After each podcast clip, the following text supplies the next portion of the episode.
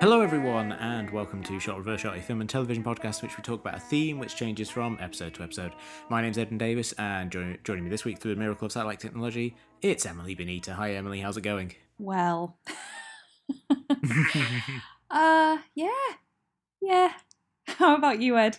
Yeah, yeah. I mean, uh, we're not under any uh, suddenly haphazardly applied lockdowns here, so uh, I guess that's a positive. Yeah. Um, although we probably we probably could use them, considering how widely the uh, the COVID has spread here in the US. Um, but um, no, I'm okay. Uh, in the two weeks since we last spoke, I uh, kind of broke my finger.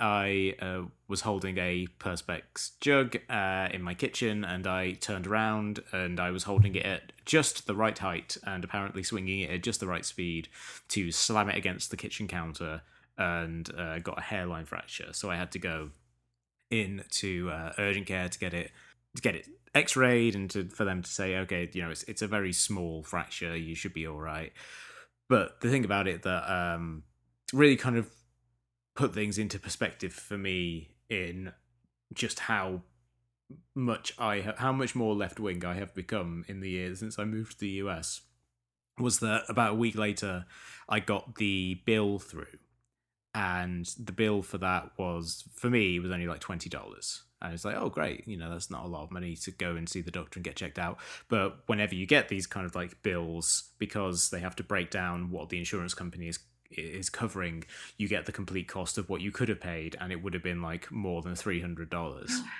and whenever I have an experience with the US health system like that, those are the things that just absolutely set me off. Because in my mind, I can just so clearly see the there, but for the grace of Godness of it all.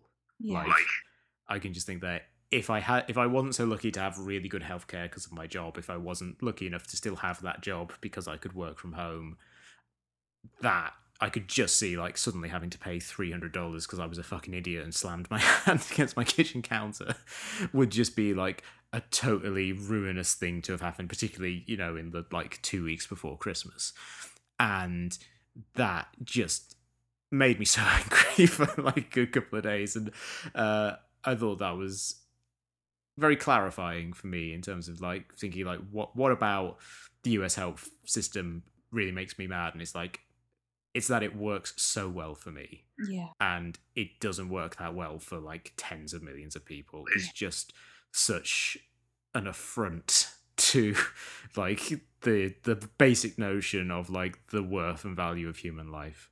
Because like i could see so many other people having the exact same thing happen to them and thinking maybe i won't go to the doctor maybe i'll just hope that this is fine it's like it's like that's that should you shouldn't have to make that choice No, no one should. I mean, I was already pretty far on the left before this, Ed. and you know how I feel. If, uh, someone cuts you, we all bleed red. So we'll go into the news for this week. Uh, uh, we'll start with some some good news, some nice news that came today in the midst of you know just the general doom and gloom of the fact that you know the entire of the UK is shutting down, which is that Eddie Izzard announced that she is going to use uh, she/her pronouns. Uh, Eddie Izzard, of course, comedian who has been around for the, since the the nineties in the UK, has always had this persona where she's been very kind of like gender fluid and has used various kind of like terms in the past to describe herself that very much pushed against the notion of the the binary uh, spectrum of gender and in recent years has has been uh, presenting more feminine and this is kind of the the first time that she has said that she would like to be referred to as uh, she her and that she is going to be uh, operating in girl mode for a bit more at the moment. And you know that's just uh, a really nice thing as we were talking about with Elliot Page uh, a few weeks ago. It's always very nice when someone is able to you know live the way that they want to and to live like a, a life that is more true and authentic for them and it's particularly nice when it's someone who is very high profile uh, particularly in England, which is um, in Britain, which you know, as we've seen in recent years, is like has a, such a horrible strain of transphobia throughout its media. So for someone like Eddie Izzard, who's been kind of a huge public figure for such a long time, to do this and to potentially raise awareness about this in in a big way and to start that conversation you would hope that it would you know make some people reconsider some of their horrible views You'd hope, wouldn't you? I mean, Mm. TERFism in Britain is uh, uh, still rife and particularly unique in kind of how virulent it is. And um, Mm. I'm so pleased for Eddie. I think it's brilliant. And I think she is in a unique position as well, in that she has been a public figure for such a long time and has really been gender fluid for a very long time, but maybe not using Yeah. those terms necessarily. But everyone was would just kind of be like, oh, okay, Eddie's got really nice nails. Or um, E- Eddie's being Eddie. Eddie's being Eddie, exactly. And you'd hope that precisely because she's got this kind of cross Atlantic and cross generational appeal, Mm. that that it's exactly that that she can provide you know a kind of role model and it's a shame that we still need people to essentially be case studies or examples to point to Mm. but Yeah. that she's putting herself forward for that i think is really positive and seeing the majority of discourse in support of her and pointing out quite how ridiculous it is if you are in any way shocked or mean about it Mm. is um yeah I, i'm i hope she comes back to stand up for a bit i know she's sort of been moving into politics for a while but um i uh circle is still one of my favorite ever stand-up shows and um, Mm. i think it'd be a real shame if uh, she didn't do you know 10 minutes here or there in whatever language le sur le Mm. branche uh, and of course, to uh, emphasize the local angle, uh, Sheffield uh, University graduate. uh, Yeah. from the history department. Oh, can I, can I do my clanging um, when I met Eddie Izzard story? Uh, Absolutely. so I was in my, I think I was in my first year actually. So cast your mind way back to um, it'll either be 2008 or 2009, and uh, Eddie was there as part of a uh, Jack Straw was there. It was a Labour thing, and everyone Wow. was clearly there to see her and not Jack Straw. But uh, she came on uh, about 10 minutes late and announced, uh, Yes, sorry, we're starting late. Uh, I, I, I was having a poo, and everyone laughed. And then I managed to find her afterwards. We were just um, passing each other on the concourse, and my friend had just bought a bag of Maltesers. So I ran up to her and went, Eddie, do you want a Malteser? She's like, Yes, I do. I said, Yes, thank you. Thank you. Does anyone else want a Malteser? Do you want a Malteser?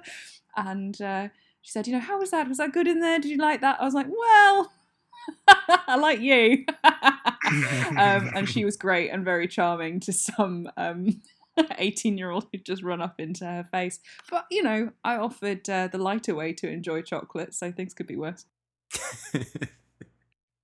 we'll go on to our uh, next story, which was the news that Warner Media are going to be putting all of their theatrical releases onto HBO Max last uh, uh, it, next year, uh, in order to kind of you know lessen the impact of the pandemic and the fact that movie theaters, even with the the vaccines going out, probably aren't going to be at full capacity for the better part of a year. Uh, we talked about this last week uh, or last time on our episode. That was kind of like the main topic. And at the time that we talked, there hadn't really been that much of a response from various people who work with Warner Brothers, you know, various filmmakers, and since then there have been quite a few, and they have not really been that glowing. I think probably the most notable was Christopher Nolan, who spoke out about it in a, a statement not long after the news broke and was you know as someone who has made pretty much every one of his movies with Warner Brothers at least going back to Batman Begins, and he may have also made Insomnia with them. I think Insomnia might have been like you know his his his gateway into it, and who has had this long running relationship with them. He was very scathing in his quote, where he essentially said that you know some of Hollywood's biggest. Uh, best directors and biggest stars went to bed thinking they worked for the best studio in Hollywood and woke up working for the worst streaming service, which I found to be very a very funny and unexpected line. Both because you know I've seen a bunch of his movies, he's not that good a writer, um, but also because you know it is very rare to see a director take that kind of a stance against someone who they've worked with for so long, Mm. and it really clarified how much you know this decision was taken without really taking into account the possible effect it could have on the relationships with the talent that Warner Brothers have cultivated. You know, they've got a great stable of directors that enjoy working with them because they are committed. They have been committed at least for putting movies out theatrically and giving directors like free reign and not getting too sucked into the whole franchise streaming IP thing that has really taken over Hollywood, particularly uh, because of Disney buying everything up. And yeah, so that's that's very interesting in terms of uh, showcasing, I think, some of the hurdles that this deal is going to, or this this move on Warner Media's part is going to have, which is that you know it, it works now, but you know what happens when Denis Villeneuve and Christopher Nolan are like, yeah, we're going to go work for Universal on the next one because they're going to actually put our movies out. Yeah, remains to be seen, doesn't it? And funny enough, Ed, you mentioning uh, Nolan there reminded me of number one Tenet and the movies fan, uh, Mr. Thomas Cruise, who Mm. recently was caught um, screaming at crew members for apparently breaking COVID restrictions.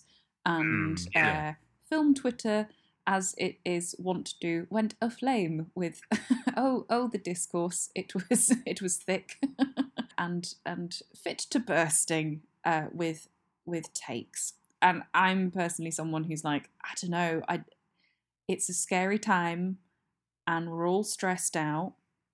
But if Tom Cruise were really that concerned about the health and safety of his crew, he could probably use, I don't know, some of his net worth to make sure they could all just stay home until this is all blown over.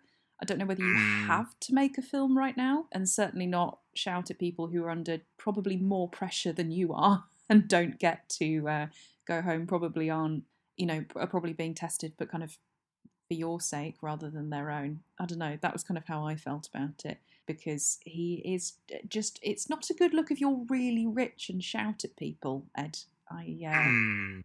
Yeah, I think I I kind of fall in the same sort of category in terms of it. Like I thought on the on the one hand, I think it's good that he cares that much about keeping those kind of restrictions and those protocols in place and policing them. Because if you are going to make movies at this time and if you are going to try to make sure that the industry stays afloat and the uh, if you if you truly believe the only way to do that is by making movies at this time then the only way you can do it is if you're operating at the absolute strict level of safety and you know the passion for that sort of thing uh, I I applaud but the underlying thing for me is like you shouldn't just you shouldn't be making movies Yeah. like, like, that's that's my my thing with basically everything with with covid is like if if this was the start of the pandemic and people were just trying to get to the grips with it then sure fine. You're like you, then try and make movies and just keep the protocols. But you know it's too widespread this at this point. Everyone should just the government should just give people money to not do things for a month. You know Yeah. to kind of limit contact and just let the, the virus kind of like die out as much as it's possible. That's the only way this kind of resolves, short of you know the the vaccine becoming widely available, which obviously is now on the horizon. But you know, yeah, horizons are pretty far away. That's the very nature of a horizon. You know, like you know, it's still probably going to be six months or so before most of the people in America have the the the vaccine. So like at this point, if you're trying to make a big budget movie, you you are better off just not doing it. Uh, and you know, just because you've put these people in this situation and you're forcing them to work and they're not meeting your standards doesn't mean that you get to scream at them, even if the screaming itself, out of context, was very funny. Uh, and him talking about being on the phone to every fucking studio every night and things like that made for some good memes.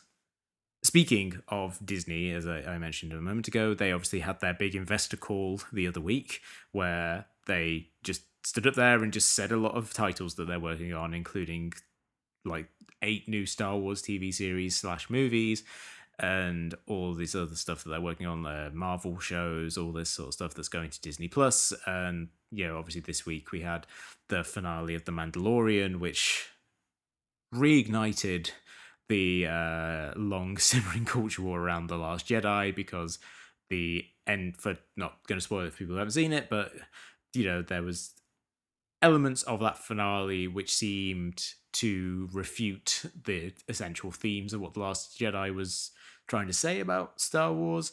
Uh, that made it for me the best Star Wars movie since Empire Strikes Back, and for other people made it an affront to God. So, so obviously, there's been a lot of Star Wars discussion happening, and for me, it was kind of nice this week to realize just how little I care about Star Wars anymore.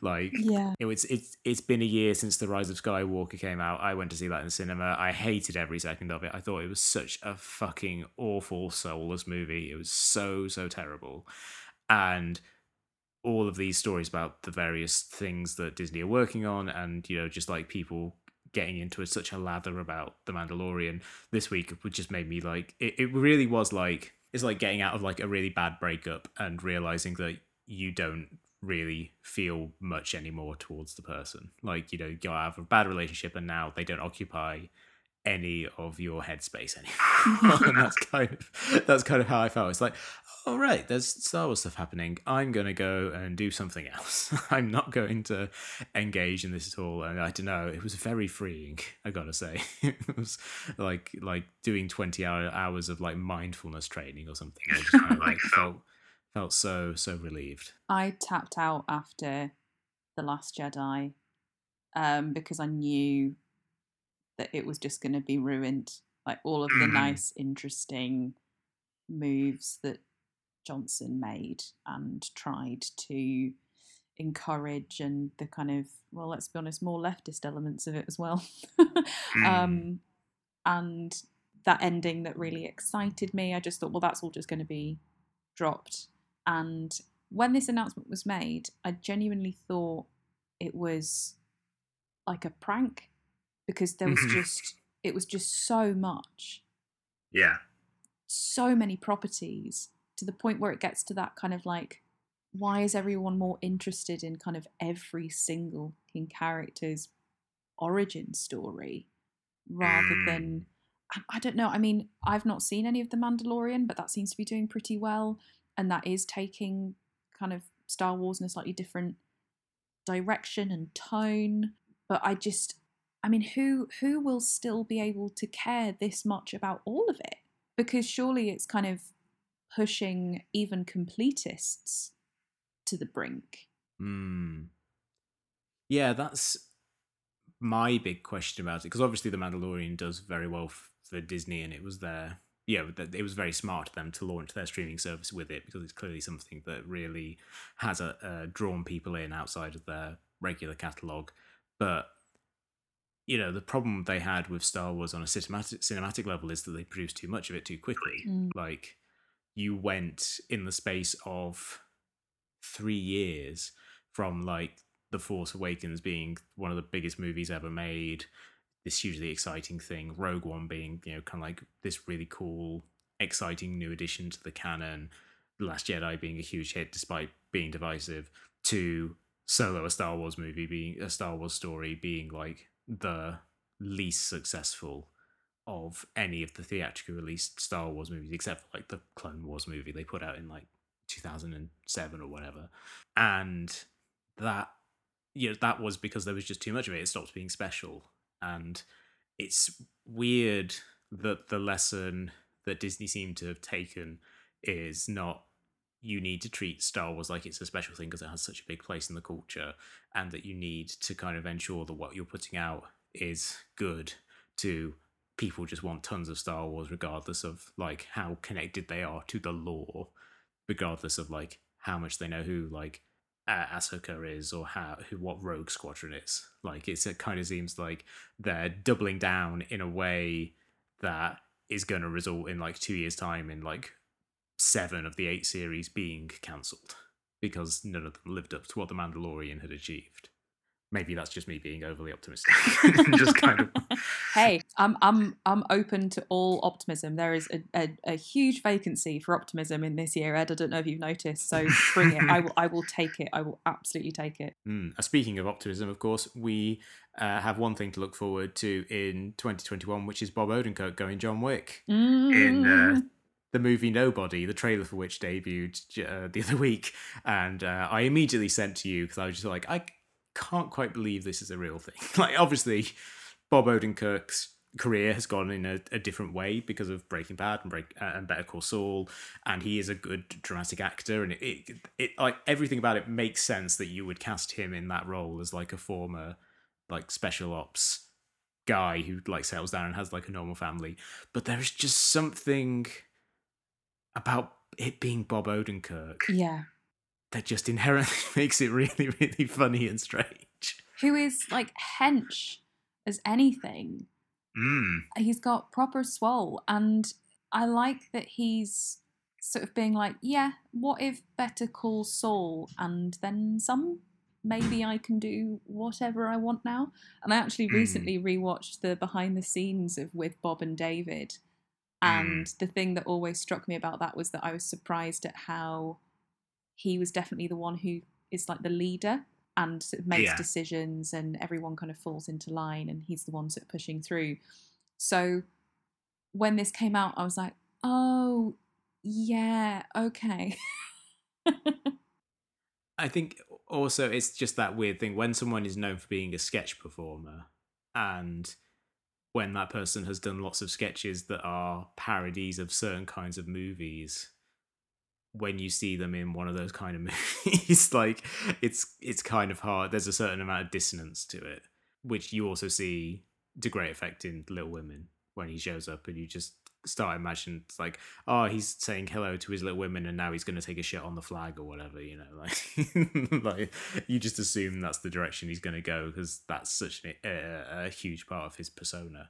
But um i'm i'm genuinely very looking forward to nobody. I, I think it's it's kind of nice that every slightly older guy who was famous in the 90s is getting getting their own chance to uh, own motherfuckers which you know is is a fun thing to see and our final bit of news this week uh, was the sad news that uh, Barbara Windsor passed away. Barbara Windsor, of course, iconic British actress, best known for certainly for, for me and I think people of our generation for her work in EastEnders, as Peggy Mitchell, mm. the uh, owner of the Queen Vic. You know, kind of like a fiery, diminutive barmaid who uh, was always uh, telling people to get out, get out of my pub. But also, you know, has a, a long-standing um, career beyond that, of course, through the Carry On films, kind of a sex symbol of British cinema in the seventies, and just like a thoroughly interesting person in her own right outside of the fact that she was you know kind of this iconic figure for multiple generations through the various projects that she was involved in. And for anyone in uh, who's not in the uk who's listening to this kind of think like dolly parton but instead of country music it's um bawdy jokes. Um mm. she had the best giggle. I mean yeah. you can't imitate that. And the amazing stories that were coming out about her kind of like supporting like the miners balls and like their strikes. And i think she also called michael gove a really rude word when she was in a play that he was in. Um, so of course i'm just always going to support that. And she was very upfront about her diagnosis with alzheimer's and that she retreated from public eye and mm-hmm. um, her husband i think cared for her and her diagnosis with breast cancer as well. She was yeah. obviously very open about that, and they incorporated that into Peggy Mitchell's storyline in EastEnders as well. Yeah, that was actually really incredible in terms of what she managed to do, and I think soaps overlooked to, you know, it is really sort of the major genre that grapples with social things, and particularly in the UK. I mean, mm. it was years ago that EastEnders was one of the few sort of non-news current affairs programs that actually tackled Brexit and the social effects of it, mm. and, uh, oh, and yeah. the racism. So yeah, thanks, Babs. So we'll go on to the main topic for this week, and usually our last episode of the year, which this uh, is because obviously Christmas is coming up. We want to take a nice little break and uh, you know take whatever kind of rest we can. Uh, usually uh, the last episode of the year is going to be like a countdown of the the best films of the year, but uh, because there have been that many films and some of them are harder to kind of see now because you know you can't go to the cinema and you have to kind of like track down everything on streaming services we're kind of pushing that back to january and we'll, so we have a little more time to kind of catch up on things so what we want to do for this is look back on the year and talk about the art more generally that helped us get through 2020 because certainly uh, in my case, you know, like I felt like this year I fell off the treadmill of trying to keep up with everything because, uh, you know, the spigot of new movies, you know, it didn't dry up entirely because obviously stuff was going on to VOD, but because there wasn't that focal point of things hitting movie theaters and that being kind of like the central point for people to see movies and to discuss, I didn't feel quite the same pull to kind of keep up with everything. So a lot of the stuff I consumed this year and that provided me with kind of comfort was older art. And so that was for for me, like if I look back on the pop culture of 2020, it's like Agatha Christie novels.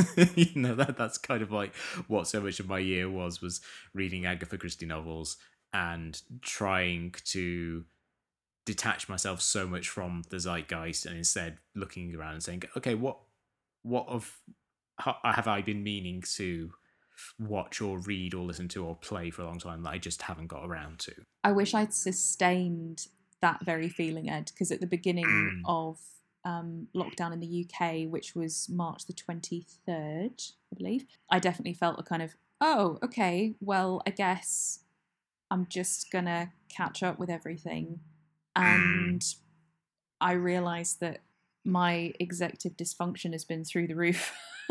Turns out a pandemic's gonna do that to you. So in between kind of trying to work from home and then always feeling kind of half on, it was it kind of reminded me of when I was having really bad periods of insomnia where you never mm. feel awake or asleep, but kind of a mix of the two. And that's how I felt with my concentration. It felt like I was constantly trying to distract myself from the thing, you know, the awfulness um, that's mm. happening. And the thing that managed to sort of, I mean, basically, it felt like constantly sort of getting the uh, raptors to back off. And it's mm-hmm. like, well, the way that you do that is you don't retreat and you don't charge, you just kind of stay in place. so for me, it was definitely that kind of, I wouldn't even say comfort watching, it was more calming watching because I feel like comfort watching is like, was what we kind of used to do because there was normally something quite specific that you needed attending to and you mm. could do it by watching something familiar whereas i wasn't getting much comfort and a lot of stuff felt kind of tacky or sentimental. And that was right. equally really grating. So I've constantly kind of oscillated this year in terms of being like, oh, I desperately need something completely new, or I just need this same thing that I've watched. So I rewatched an awful lot of stuff instead of really venturing forward. I'd say that I rewatched more than anything. And this is stuff like Sex and the City, 30 Rock, other things not set in New York, but it was just that was what I what I could kind of take. It was almost like culturally I was nauseous. And mm. it was and in the same way when when you're nauseous and you're like, I know I need to eat. I don't feel like I can. What can I actually stomach? And it's normally things that are very bland, but also kind of with some kind of substance to them. So it was just dry white toast, really, and for the majority of it. But I'll tell you what did really help, and I'm glad that it's getting the accolades that it truly deserves. I May Destroy You really helped, but not mm. for its content as much as the content is incredible. It was just that it was on a release schedule. mm-hmm um, in the UK. So I'd be like, oh, it's Monday. There'll be two episodes of I May Destroy You. And I would normally, Monday morning, like watch those and get to work. and just having any sense of external structure at a point where I felt like everything was melting was uh, a delight. So thank you, Michaela Coel, for so many reasons, but in particular for that that that release strategy. mm, yeah, I think structure was kind of like a nice thing to have over the course this year. Like recording this show and talking to you once a week, I think psychologically was very, very helpful to me uh, this year. Like knowing, okay, it's Sunday, we're going to record. You know, got to put my notes together, got to kind of like figure out how we're going to structure this thing, and then knowing, okay, that means it's work tomorrow, and that that was a kind of structure that I think disappeared elsewhere in my life. Because like particularly during the summer when my hours at work got kind of like a lot longer there was like just that real sense of like every, every day is monday every day or whatever. So like every day kind of felt the same. So i guess like recording the show i think was a big help this year in a major way for me just like knowing okay like that's the one thing i have to do this week that is unrelated to work. Something else that I, I found kind of like really comforting in the sense of creating a sense of connectiveness with other people and a sense of solidarity was uh, listening to podcasts this year, which is, yeah, I've listened to podcasts for years. I probably listened to too many podcasts. But this year, particular, I felt a real solidarity because so many of the shows that I've listened to for a long time are shows where people sit together in the same room and have conversations and riff off of each other. So stuff like Comedy Bang Bang, Blank mm. With Griffin and David, the Bodega Boys.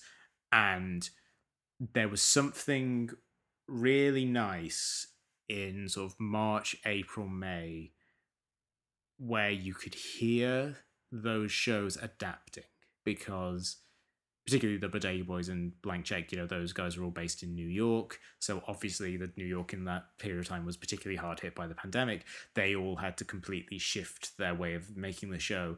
And there was something for me that was incredibly heartening about hearing them adjust to the stuff that I was also having to adjust to just in my daily life of having to switch from working in an office to working from home, having to get used to teleconferencing and things like that. Mm. And it was really so nice listening to those shows and realizing that even though they're operating under the same pressures that all of we are, they were able to adjust, they were able to adapt. Those shows didn't really lose a huge amount in having to shift to this new format. And that that for me was like a purer sense of like we're all in this together than any number of like you know well-meaning uh, but terrible front-facing celebrity uh, imagined sing-alongs. Yeah, I mean podcasts were definitely key to me actually trying to get any sort of focus or at work being anywhere near productive. And I think mm. I sort of dropped off with music, which made me quite sad. Although I did listen to "Fetch the Bolt Cutters" um, yeah. by Fiona Apple on repeat um, on sort of walks when that came out, and I think it was amazing how she managed to capture so much of what so many of us were feeling mm-hmm. without, and again, not being sort of purposefully about lockdown or, or quarantine, but just oh, she's great. She's great. It's such an amazing album. Um, mm. But yeah, podcast wise, oh, I listened to plenty. I think because I missed and realized that that was going to be like my only source of group conversations mm.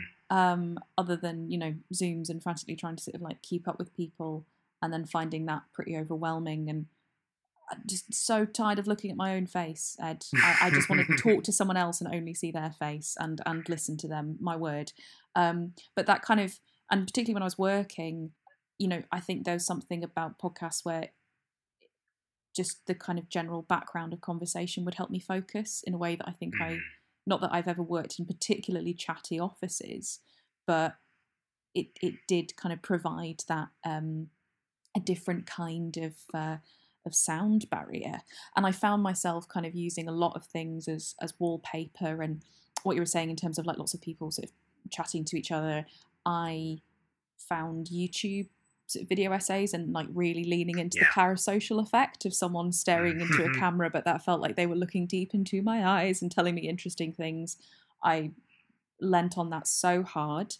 Um, Mhm. I am also so like so grateful that the National Theatre um, had their live series where they put up recordings, their archival recordings of some of their productions, and that I'd often have on in the background, which I know sort of defeats the point because you should really watch theatre.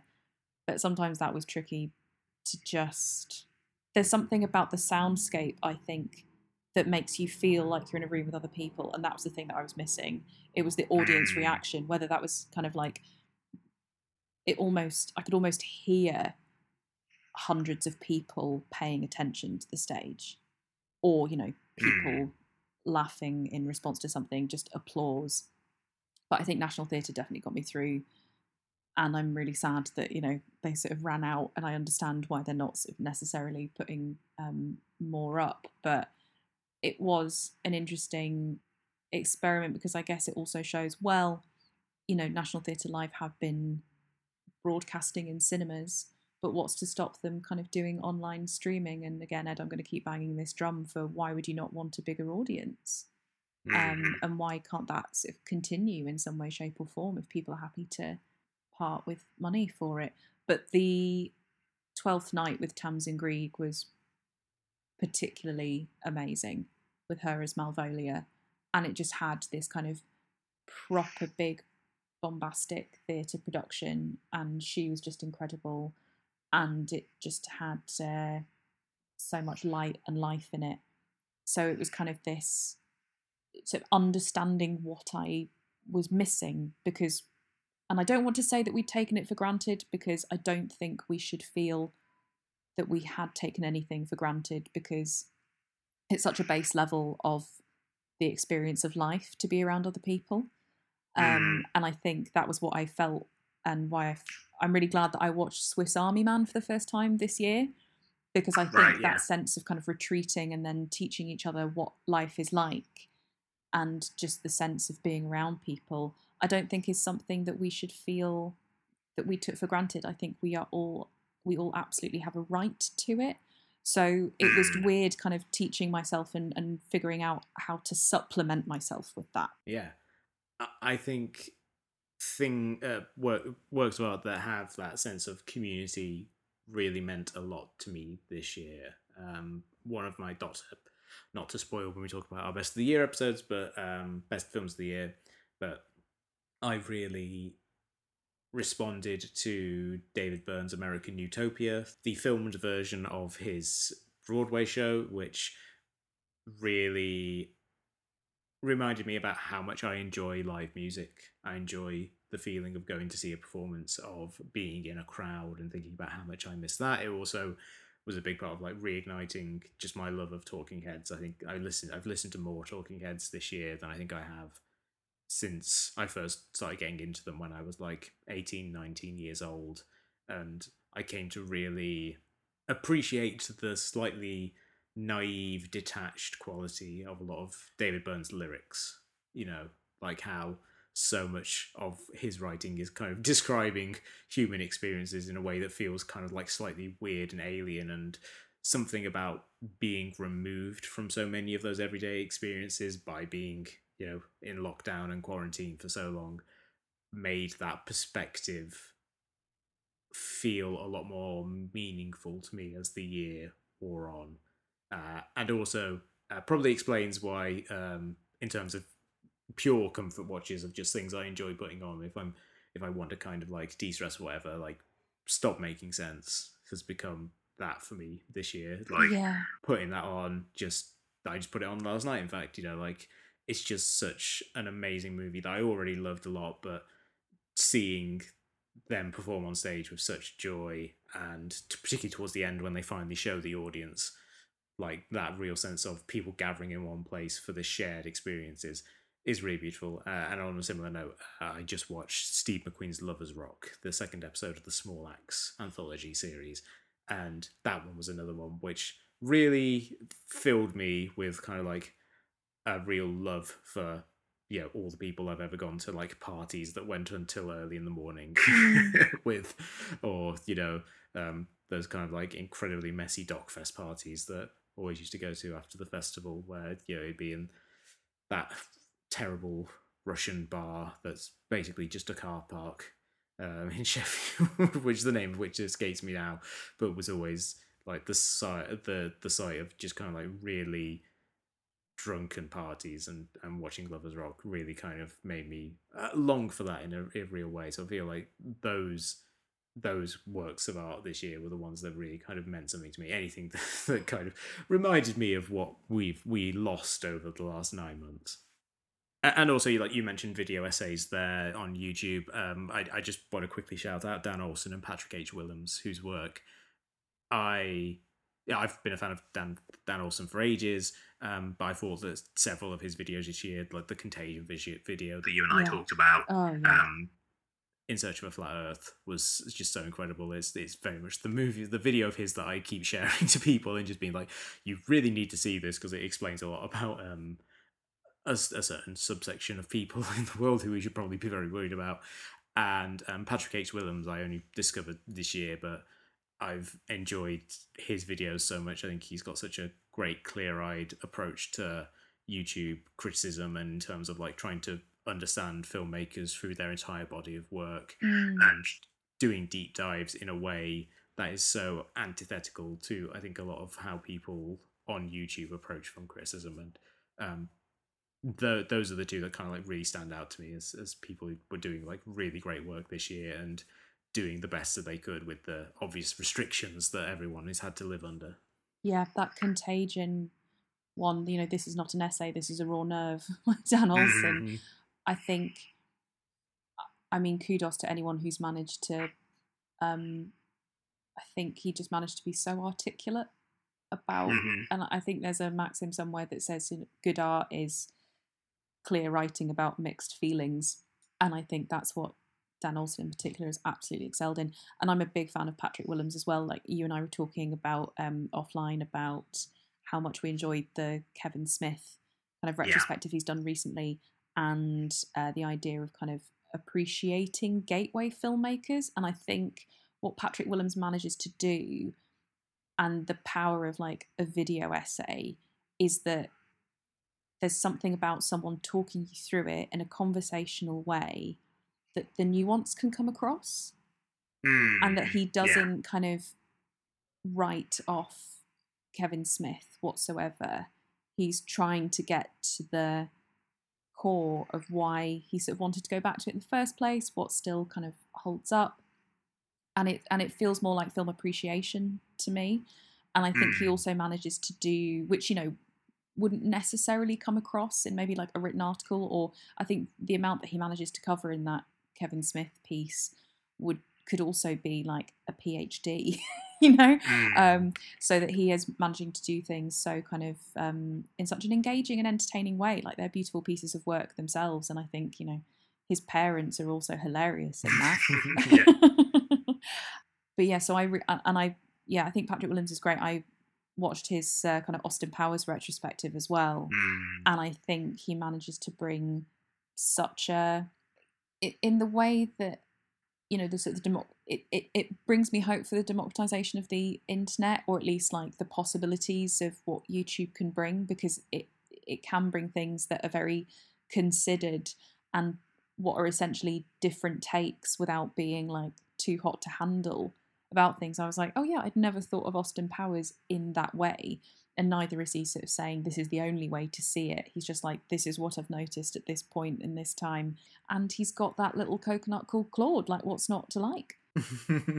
I think it's also really cool in illustrating like how YouTube is this unique format and this unique platform where you couldn't really imagine those kind of video essays being displayed anywhere else, particularly his, because they are like really considered and really well researched and really well written, but they are also like very funny and they're not geared towards an academic kind of sense. They're more about, you know, someone trying to articulate in clear terms but entertaining terms, like what the creator of the essay feels about Austin Powers or Kevin Smith or Francis Ford Coppola or gonzo blockbusters of the last 20 years.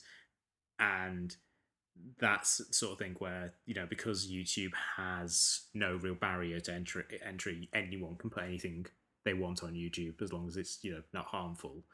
And, anyway, not easily defined as harmful. There's plenty of harmful shit on YouTube. But, you know, you can put pretty much anything up there and that there is something quite nice about that. That you know, someone like him can build up a fairly large audience, or Dan Olson, or hbomberguy, or Lindsay Ellis. All these people can build up this audience doing work that you know would not ever air on television, would be like too populist to really kind of find much space in film festivals or in academic spaces, but you know can find this clearly very large middle ground for people who just like want to watch people talk very clearly and articulately and passionately about the art that they consume and you know can look at it all with uh, an interesting and interested eye one of the things i feel like i absolutely have to uh, shout out which was kind of a, a, a, newish experience for me this year was uh, watching stuff on twitch um, yeah I had occasionally watched some Twitch streams or some live streams of games in the past. Particularly, I used to uh, religiously watch the uh, Polygon um, live streams of PUBG or Full Squad. That used to be something I would regularly watch at work, which was really really fun. But particularly this year and in the early days of the pandemic, uh, I would uh, the um, video game website giantbomb.com started doing all day streams where because all of their editors were working from home, they would you know put up streams all day uh, partly as a way for them to work out the technology of how to do what they do, which is usually kind of like them being based in a studio and streaming and talking together in one place uh, from a, a home setting, but also kind of as a way to, you know, help their subscribers and their viewers by giving them kind of like something to take their mind off of things. And as one of those viewers and subscribers, it helped a lot having, you know, being able to put on uh, a stream of people playing Bloodborne or playing through um, Super Mario Galaxy and just having these kind of very funny, entertaining people playing through games and also often kind of like talking through their experiences. Because again, to go back to the like the podcast thing, they went into lockdown the same week that I went into lockdown, so they were going through all the same sort of dislocation that I was of trying to figure out how you do your job from home, how you make the technological side of things work. And again, I felt a great deal of solidarity and camaraderie with them as you know being in the same industry of of seeing them kind of work through the details themselves and trying to come to terms with this sudden shift in their lives and the way they work. And they did it very entertainingly. And they also you know they did a lot of charity streams. They raised a lot of money for good causes.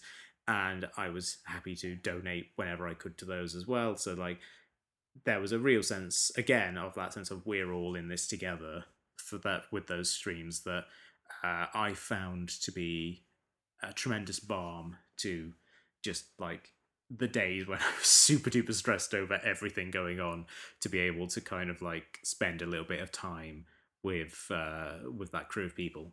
Absolutely, I found it interesting to see how again kind of uh, Twitch became um, not just the sort of live platform for gamers, but uh, comedians really took to it as well. So it's interesting mm. for me mm. to see how comedy and, and comedians have adapted to try and get as close to that kind of live responsive um, experience as possible. Because um, Zoom does, I don't like to feel like I'm on a conference call. Thank you very much. I just want to have uh, a good laugh. So, and and it seems like Twitch is the platform that's really viable. Like for example, Limmy, uh, mm. SRS favorite and um, fellow Glasgow resident, is leaving TV for Twitch, which mm. kind of makes sense, and I really respect him for that because why constantly try to change yourself to fit the medium that you happen to be on instead of doing what you want to do? And it reminded me of kind of like the difference between Video Gaiden and Consolevania, and again, games seem to be pushing the screen industries into into new areas because they've sort of developed the programs and the platforms that who knew that we were going to sort of fall on so hard this year. Mm. Um, and it was really great to see more people, you know, comedians and performers do kind of like live streaming and and the way that they were trying to kind of use that um, recursively to support theatres. So Mm. I saw Daniel Kitson's Dot Dot Dot, which is his latest show this year, and the way that you got a ticket was you you basically bought one from the theatre that you would have gone to see it in, and he broadcast from that theatre and so did a tour around the UK, like just him. And it's a beautiful show. I don't want to say too much about it because I really hope he releases it again. But it was kind of a a double whammy because I got to see the time that he did it during the tour, and then he kind of did a redux of it a few weeks later because he was like, "Oh no, I finished it now. I figured out. I, I wasn't quite sure with it, and, and I've um, figured it out now."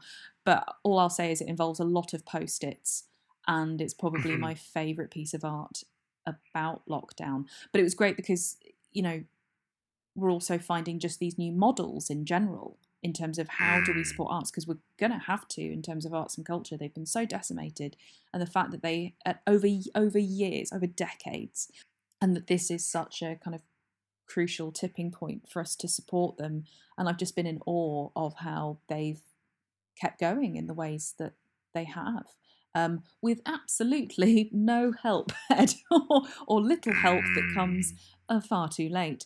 I've also found that, I mean, maybe this is a. I've indulged in Schadenfreude, is all I'm going to say, Ed. And a couple of the things, that, you know, in terms of models that don't necessarily work specifically well, kind of really big clangers, like remember Wild Mountain Time, the trailer? Mhm. you know, the, Yeah. and then the twist, which I'm going to leave for everyone to Google as a treat to themselves, because when I found out, I, I was I was howling. It's it's Serenity levels. yeah, Karen Han wrote a really funny piece for Slate, I want to say, where Mhm. she describes what the twist is, and it, it is quite something. Oh, it's just, and you know what? It actually made me want to watch the film because Mhm. I actually want to see how they execute that. But the it was just like, oh my god, why isn't anyone actually? You know, there there are Irish, there are actually Irish actors. You know, it's not just Jamie Jamie Dornan. there are others of Irish actors. Was Saoirse Ronan not available? And uh, yeah, so that, and then also um, SNL at home, like Mm. there's the kind of trying to carry on the season, but kind of in full quarantine. And uh, I, I mean, this sounds awful, Ed, but it's true. I'm, I'm a totally fallible, imperfect human being. It was kind of great to see what is meant to be, you know, the best, longest running, seemingly uh, undefeatable American topical showcase really struggle because I think that Mm. just made me feel better to be like, oh, everyone's having a rough time. I'm not doing this wrong. It's that this is just difficult and it's really hard to make anything, particularly something like that, which is, you know, a live experience. Mm, yeah, absolutely. And uh, yeah, I, I have also engaged in a little bit of Sean particularly this week. It's been very fun watching the fallout from the release of uh, Cyberpunk 2077. I have to say, kind of fun to see even the people who are probably the best at what they do in the world, or among the best in the world. Oh, they're going to struggle. They're going to struggle to deal with the uh, the enormity of the situation we're in, and with the various pressures of trying to continue on under the the the, the grinding pressure of capitalism. You know, so I think I think it's fine to allow a little bit of Schadenfreude into your diet. So we'll end this episode as we end all our episodes of Shot Reverse Shot Recommends, which we talk about a piece of culture that we've enjoyed and we think you listeners will enjoy as well. Emily, what are we going to recommend for the listeners this week? a podcast. Speaking of Mm. podcasts that we both uh, really lent on, one that I have absolutely loved from this year is Dead Eyes by Mm. Conner Ratliff, who is um, comedian, actor. UCB alumni, and this podcast follows him deep diving into one of the most painful moments of his career, which was uh, ooh, 20 years ago now, I think, um, when he was given a tiny speaking part in Band of Brothers, was told that he needed to come in and audition again for Tom Hanks, and was then told later that he was being let go. And the reason was because Tom Hanks said he had dead eyes. Now, as someone who takes things very much to heart, and finds it difficult to let go. I absolutely love the level of detail within which he goes to. It becomes this microcosm, window, portal, jumping off point, another analogy, um, for studying the kind of the nature of acting and how there isn't really a boundary between the personal and the professional when you feel you're putting yourself up so much. Um, there are some fascinating guests. The twists and turns that the podcast actually takes is phenomenal, and not just because of when the pandemic hits, because it was kind of written and released um, at the beginning of this year and is kind of in sort of real time. So to listen to that come in as well was interesting, and to see how it actually fit within the story. Um, and it's ongoing, and I think you know, if anyone thinks, oh, you know, it's a bit self indulgent, well, it is, but that's the point. and he manages to catch himself about being, you know, and, and brings in that self awareness. So, yeah, if you take things personally, and I don't think you're a human being if you don't, then I cannot recommend Dead Eyes enough. Cool. I am going to recommend a movie that I watched uh, the other day, kind of as part of this 2020 catch up thing, uh, that I've been trying to do, trying to catch up on some of the bigger movies from the year or the more acclaimed movies, which is the Netflix movie Ma Rainey's Black Bottom, which is the adaptation of the August Wilson play starring Viola Davis and Chadwick Boseman in his final role. Uh, I think it's it's very good. It feels very much like an adaptation of a play, but it doesn't feel kind of stilted or stagey. It's just that it, you know, it's a it's a story of the tensions within this band of session musicians and the singer that they are brought in to support, played by Viola Davis, and particularly between her and her the, the trumpet player, played by uh, Chadwick, Chadwick Boseman. And you know, it's it's a very kind of intimate, intense story, uh, but the thing about it that really stands out is uh, the performances. Viola Davis is very, very good uh, as the as the titular Ma Rainey, but Chadwick Boseman is just phenomenal. So incandescent, such a firecracker, really will make you even sadder about his passing because you know it's just it's a performance that really shows what a talent he was and what we have been denied by his early his early passing and it's just a really fascinating story about uh, the appropriation and exploitation of black art for white audiences, which the play, uh, which the film uh, kind of like really hammers home, particularly towards its kind of like final act, which is really kind of like compellingly done. And I think it's just really, really good adaptation, really good filmmaking, and fantastic performances. So it's uh, and it's well worth checking out. So that is Ma Rainey's Black Bottom, which is on Netflix everywhere. If you've enjoyed this episode of the podcast, then please subscribe to us on iTunes, Stitcher, Player FM, Spotify, all the usual places, rate us, review us, and recommend us to your friends. It's the best way to help us grow our audience. You can also find us on Facebook and Twitter, where we are at SRS underscore podcast. We'll be back next time with something entirely different. But until then, it's goodbye from me. And it's goodbye from me.